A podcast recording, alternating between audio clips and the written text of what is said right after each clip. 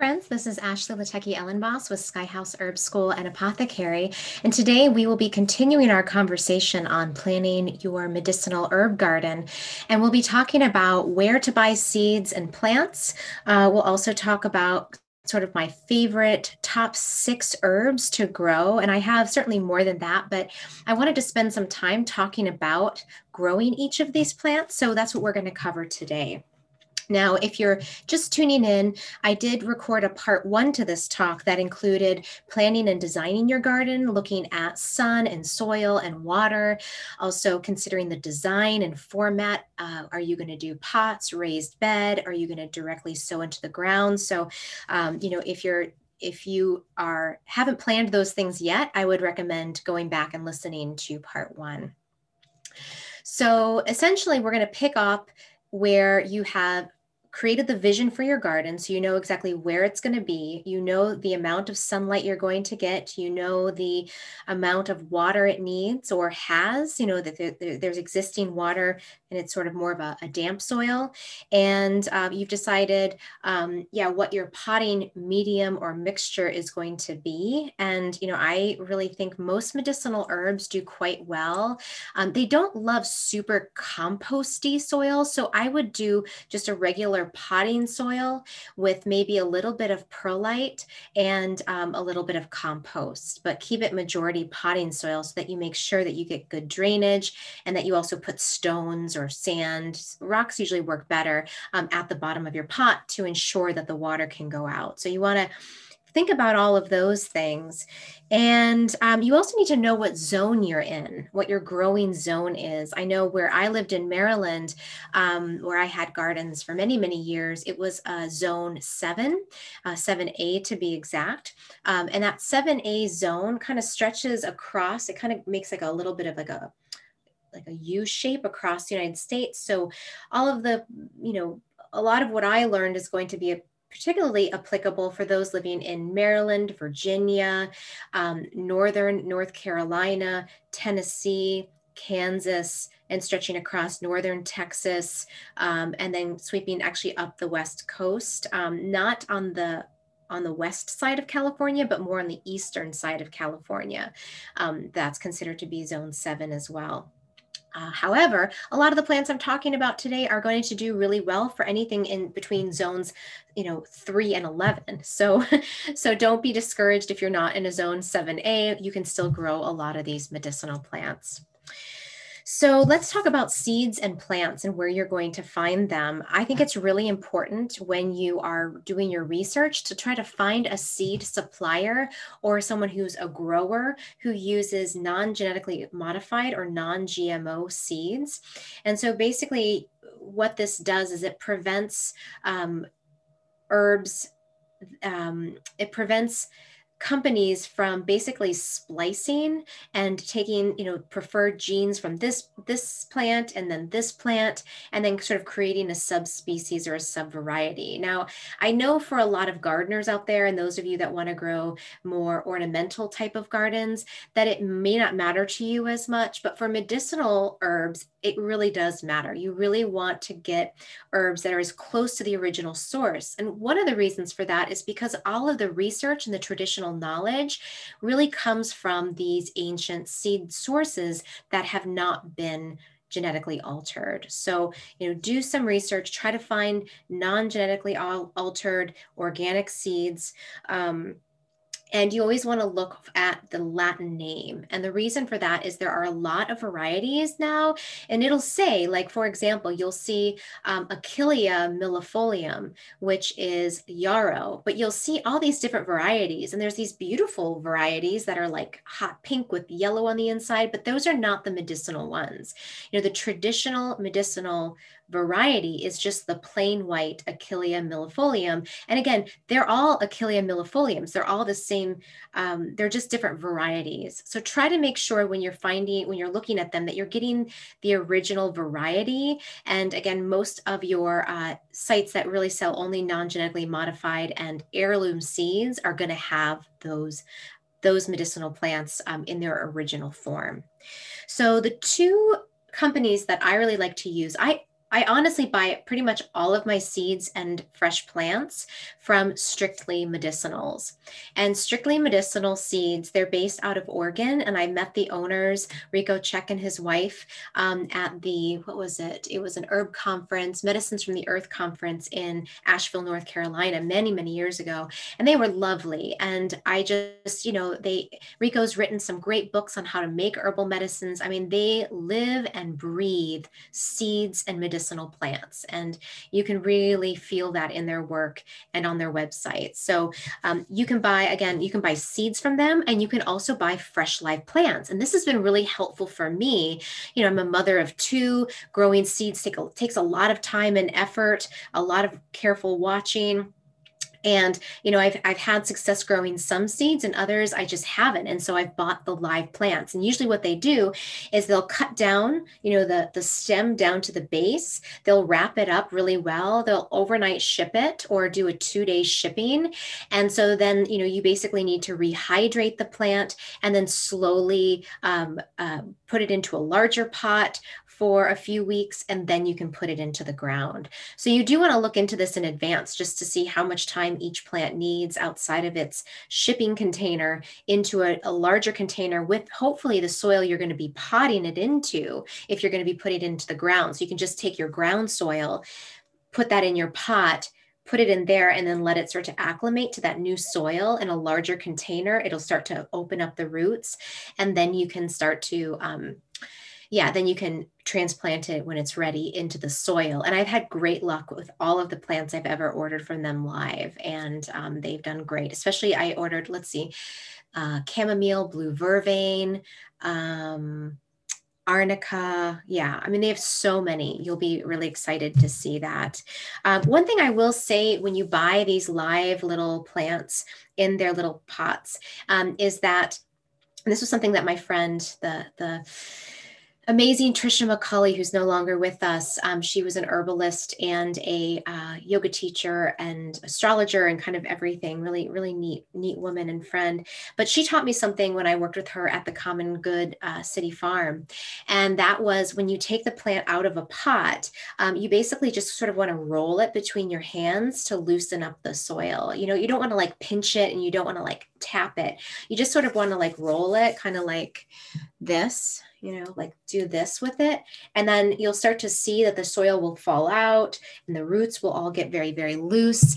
And then what you want to do is you want to, if you're, you know, whether you're putting it into a pot or whether you're putting it into the soil, you want to dig a hole that's at least, you know, maybe three to four times the width of that potted plant. So you always want to, you know, you don't want to dig a hole just the size of that of that pot, original pot. You want to make a bigger hole. So all of that soil is going to be loose and accessible to the plant. And then what you want to do is you want to build a little mound in the bottom of that uh, hole or of the pot. And then you take that freshly uh, sort of opened up rooted plant, you put it in the hole and then you spread its roots over that little mound. So the roots are starting to go now out to the side rather than just getting squished flat down. You see, because like then it's a lot more work for them to try to get into that compacted soil. So you've loosened the soil up and you just drape them around that little mound. And so then they can start to kind of find their way out and then penetrate through the harder soil around it and then you fill it in and lightly tap it. Um, another thing that's really great to do when you're planting is to actually create a little bit of a dip. So that way the water goes in and it will hold more water and attract more water. So, you know, you want to, um, you know, just think about, uh, yeah, kind of making the, the plant itself maybe a little bit lower than the soil around it and you can even make a little bit of like a, um, a circle around that. So um, basically what you can do is um, you know make like a little barrier. So if this is the plant you're just making the soil you're just building the soil up so that when the water goes in it's not going to flow out. It's actually going to flow down toward the base of the plant and that will help it stay happy, especially when they're babies. When they're babies, they need a lot more watering and care. So it's really important that you make sure that they're getting not only enough water from you, but that they're holding enough water in as well. Um, so, so yeah, so that those are just some a few tricks for um, repotting or putting things into the earth after they've been in pots. Um, strictly medicinals, you can find them at strictlymedicinalseeds.com. And um, another source that you may want to consider is seedsavers.org. And this was started by a woman who had some heirloom seeds from her father back in 1975, I think from Bulgaria, some old tomato seeds. And she just saw like what a difference these heirloom seeds were in terms of their fruit production than some of the commercially available ones. So she started this big project and started gathering and saving seeds from other gardeners who had similar stories, who had heirloom seeds from, um, you know, uh, somewhere in their family line or who were given them. And so she started this big seed bank of heirloom seeds. So she actually has um, both actually both strictly medicinal and seed savers also have vegetable seeds. So you can, um, you know, if you want to grow an herb garden along with a vegetable garden, these can be good places to buy those seeds. All right, so let's now talk about um, some of my favorite plants to grow and why. So I'm going to go through in a little bit of detail six plants and uh, how how they grow best and what to do with them. Because I know for a lot of people that grow herb gardens, it's like I have all this peppermint. What do I do with it? Or I have all this, you know, whatever. So I'm going to talk about my top herbs and what to do with it. So the first one is Tulsi. Tulsi is uh, it's a very sacred plant to India. It has so many medicinal properties. It's aromatic. It's a wonderful pollinator for our bees and butterflies. And um, I just love growing this plant. It's pretty easy to grow if you get the right variety. So you want to buy the Ocimum tenuiflorum or tenuiflorum um, variety, and the specific or that's the that's the um, the species, but the specific variety is Kapoor. So I've grown um, of the tenuiflorums. I've grown uh, the what was it? The Vana? No, no, that's Gratissimum. Um, I grew the Krishna and the Rama and they did okay. But then I went to, um, I don't know if any of you know the Hugging Saint, Amma. She's incredible. Look her up, the Hugging Saint. Um, I went to one of her gatherings in uh, DC. Actually, it was Crystal City, Virginia. But she has these. Um, she travels around the world during non-COVID years and gives darshan or hugs to people, and people gather from all over and you know line up and receive these hugs from this indian saint. Um, she's kind of considered like the mother saint. And um, and at her conferences they have all sorts of different things that they sell from textiles and clothing from india. And they actually had a bunch of live tulsi plants. And i was asking them and they said oh yeah in in this area the kapoor is the best variety to grow. It grows really really well. And it will self seed so it'll come back back the next year. And I was like, bingo. So that's what I ended up getting. I, I got three small plants and I planted them. And you want to give them space because they will bush up and take over. Um, they grow really well in zones um, 10 to 12. They will be perennial. So they'll just be green and grow all the time. So if you live in a warmer southern climate, you might be able to have it year round. But if you if you live in um, cooler zones, it will just self seed and then grow back in new plants the next year. It takes 60 to 70 days to grow to full maturity. It really does like full sun. So you want to plan that out when you are going to be planting it. It does well in pots as well as in the earth. It grows very vigorously in the warmer months. So make sure you give it lots of space so it can grow and be prepared to do a lot of harvesting. And if you really want, you know, the way that I like to run my gardens is it's like parts for me and parts for my you know environment. So you know when they go to flower um, that sort of takes a lot of the energy away from and it can take some of the volatile oil content down from the leaves. However it creates food for our pollinators. So i usually do kind of 50 50 i go through and i'll clip about 50% of the flowers you know like when it starts to go to flower i'll clip those off. Um, and then i'll let the rest flower and go to seed for the birds and the bees and also self-seeding so that they will come back back the next year. Um, but then you want to really harvest the ones that you've cut the tops off of, or even better, you can harvest it right before it goes into flower. And you'll start to see the little flowers starting to form at the very top of the plant. And when you start to see that, then that's when the volatile oil content and everything is at its peak. So you just want to clip it and don't be, you know, you can cut it down. It will grow back really nicely. And so as soon as you start to see it filling out, you can start harvesting it. I like to dry it in big bunches all around my house, wherever I have space.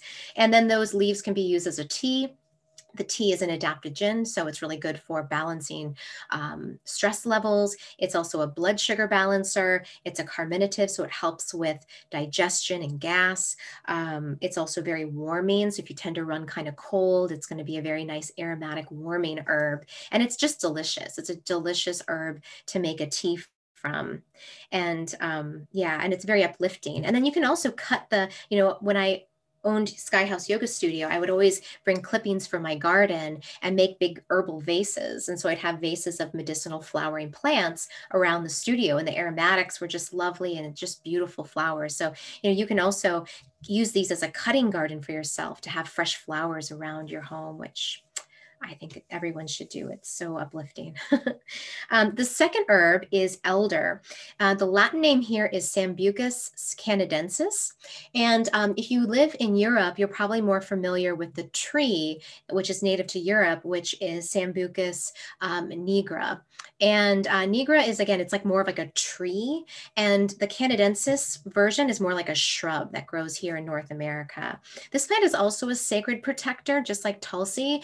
And you know, a lot of um, Celtic and Druid people would always want to have an elder near and near to the garden where the other herbs were growing. And it was called um, elder elder mare or elder mater, which is like the the older mother. So it's sort of like the mother of the plants. And Matthew Wood talks about it sort of being the conduit that pulls energy, like pulls good prana and energy down into your garden. So if you can grow an elder, um, it's really a it's a sort of a good thing to do energetically for your garden, and it's also a wonderful medicinal herb.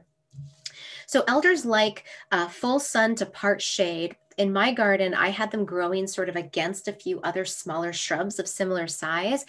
And elder is like a, it's a fringe dweller. So it really likes to grow alongside um, like the edge where maybe a forest or, you know, a lot of dense foliage uh, kind of turns into a field or a yard. So try to plant them on the edge there where they're going to get full sun, but they also are going to have some partial shade. They don't like to be in the middle without any protection.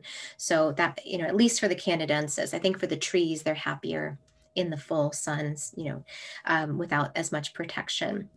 Uh, they do like wet soils. So if you can find an area in your yard where it's also a little bit more moist, they don't necessarily love to have their feet like wet. They're not like bog plants, but they do like it where it's a little bit more wet. So if there's a downward slope on your property, um, or if you build a downward slope so that the water can go to them, they'll be really, really happy there.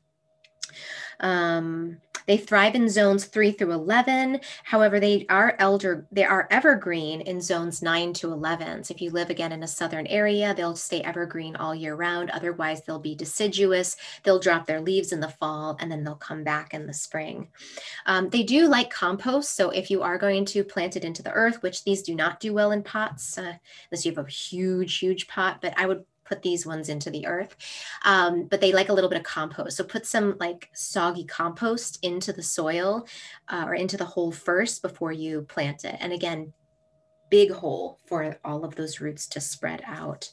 Um, the medicinal attributes of elder are various. And so the two main medicinal parts that I use are the flowers and the berries. Now, I know in some cultures they use the leaves and the bark. I don't use that. There are some compounds in there that are a little dicey. So um, if you're new, new to herbal medicine, I would recommend just sticking with using the flowers and using the fruits.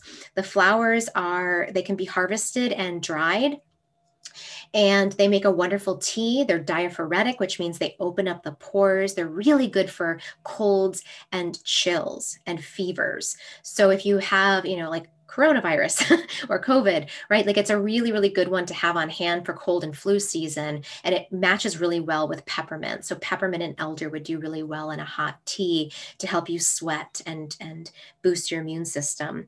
Now the flowers are a little more tricky because you have to have a male plant and a female plant in order to have the flowers actually become pollinated and turn into berries. So in my property, I only had a female plant. Um, I think both the male and female, they, I think they both flower, but they have to have both in order to make berries. So I never had berries on mine. I just had flowers that I would harvest. So if you want the berries, you have to invest in both a male and female plant. And um, the berries are also very medicinal. They are high in vitamin C and flavonoids. Um, they're immune boosting and uh, they make a wonderful elderberry syrup, which you can find recipes on online and they're quite good. The third plant is chamomile, and I prefer the German chamomile. It's just the one that I'm more comfortable with. I think it also has a little, it's a little easier to grow. This is the Matricaria recutita is the is the species name matricaria recutita maybe i'll type all these up in the um, comment section for you guys. Um, this one is a self-seeding plant. So unless you live in a warmer zone, and actually one year in my garden um, in the seven zone, we just didn't have a lot of cold weather. And so it stayed evergreen all winter long and it came back like crazy in the spring. But most of the time, you know, if you have hard hard winters, um, they'll just die off. But then if you let the seeds self seed, it'll come back. And the root systems can stay pretty um, intact and they'll really spread, um, spread over time. They prefer full sun and cool uh, cool soil to start with. So you do want to start them in the ground early if you're going from seed. Um, otherwise, if you buy small plants, put them in, you know, very early spring, and then by early summer, you'll start to get flowers. Now, I didn't get flowers for my plants until the second year. The first year, they were just these very little aromatic, feathery little leaves.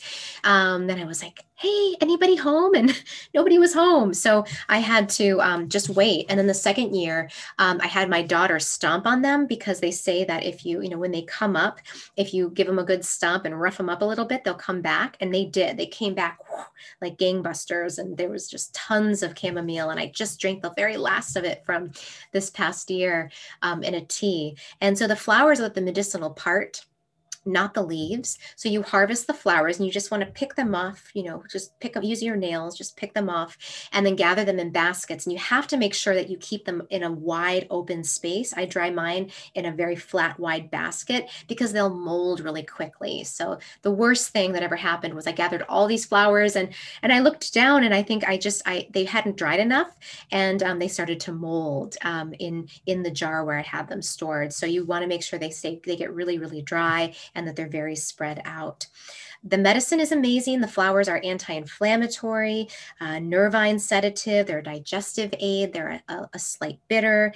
Um, they're safe for kids, so they are really good to throw into a bath for a crabby or whiny baby, or to make into a tea. If you're having issues sleeping or you're having tummy ache, or for a baby with colic, it's a really, really safe herb. And it's so delightful. I just love picking chamomile. It's probably one of my favorite herbs to harvest because um, it's just, you know, the little flowers are so delightfully happy and you just get so stoked by um, by picking them.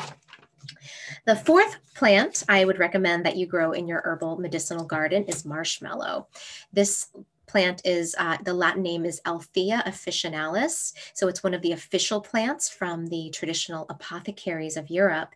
It grows grows well in zones three to seven as a hardy plant. It'll you know overwinter, um, and then in and then it will um, uh, in hotter zones it doesn't grow it doesn't grow very well. So it actually needs cooler areas um, cooler zones. It grows four to eight feet tall which is something i didn't realize when i first planted it. Like it was like so so much taller than me. So you need to have stakes to hold it up once it starts to get big or it'll fall over. Um, and when you're garden planting this is good to know too because you want to make sure you're planting your uh, you want to plant them so that they're not going to shade out other plants that need full sun. So marshmallow would do really well like in the middle of a big bed. So it's like tall in the middle. Um, and then you can have other things around, or it would grow really well in the corner of a bed, which is what I had. I had it growing sort of on the the back corner. And so it all sort of took over and was a, just this beautiful tower of little flowers and fuzzy leaves. And all parts of this plant are edible and medicinal. The flowers can be added to salads. They're full of nutrients. The leaves you can dry and they make a wonderful demulcent and soothing tea. And then the roots are also very soothing, cooling, healing, anti-inflammatory. So it's a you know it's a plant that just has so many benefits, especially if you tend to run hot. if you're a hot person or you have a lot of hot conditions, you definitely want to have this plant in your garden. And it really likes wet soil. It's a marshmallow, so it likes marshy soil. It likes its feet to stay wet. The fifth plant is Echinacea, and I'm actually going to couple Echinacea and bee balm together because they are like, they really like each other and they grow well. They're both prairie land plants, and um, herbalist Karyn Sanders from the West Coast, I forget which tribe, is she Choctaw? I forget. Um, but she, she did a wonderful class uh, as part of her herbal radio show where she talked about uh, plant families and not like not Latin plant families, but which plants actually grow well together because of their indigenous growing conditions. And so she talked a lot about echinacea and bee balm as being prairie plants that grow together in nature, you know, on their own. And so I grew them together in my garden and they were so happy. And guess who was even happier? All the pollinators because it was like a heyday around these two plants. And it you know it's if, if you love pollinators it brings you such joy to see them just like drunk and passed out on leaves and asleep underneath flowers. It's just it's really amazing. So for echinacea um, there are a number of different varieties. The medicinal ones are purpurea angustifolia and pallida. However, the Echinacea um, purpurea is the easiest to grow, and it's kind of the more standard one. Um, so I would recommend starting with Echinacea purpurea. And it's hardy in zones 4 through 12. It will come back. It also does well in pots. So if you're doing a potted garden, you should do some Echinacea in there.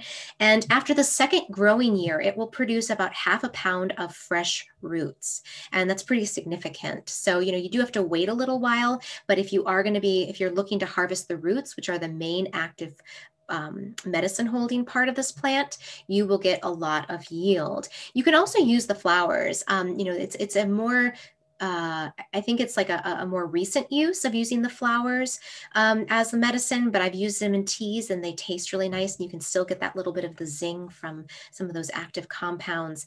And echinacea root um, really is a wonderful immune stimulant. Um, it's a, a lymphatic, so it helps to move lymph and just kind of cleanse the body as well as activating macrophage activity and, and immune activity. So it's a really nice medicine to have on hand.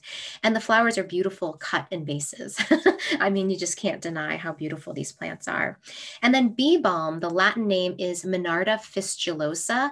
Now I grew Monarda fistulosa, which is purple, and Monarda didyma, which is red. And they both are pretty common and similar medicines. The Monarda, the purple one, or the fistulosa, is the one that has a lot more medicinal use and a lot more medicinal history. But the didyma will work as well.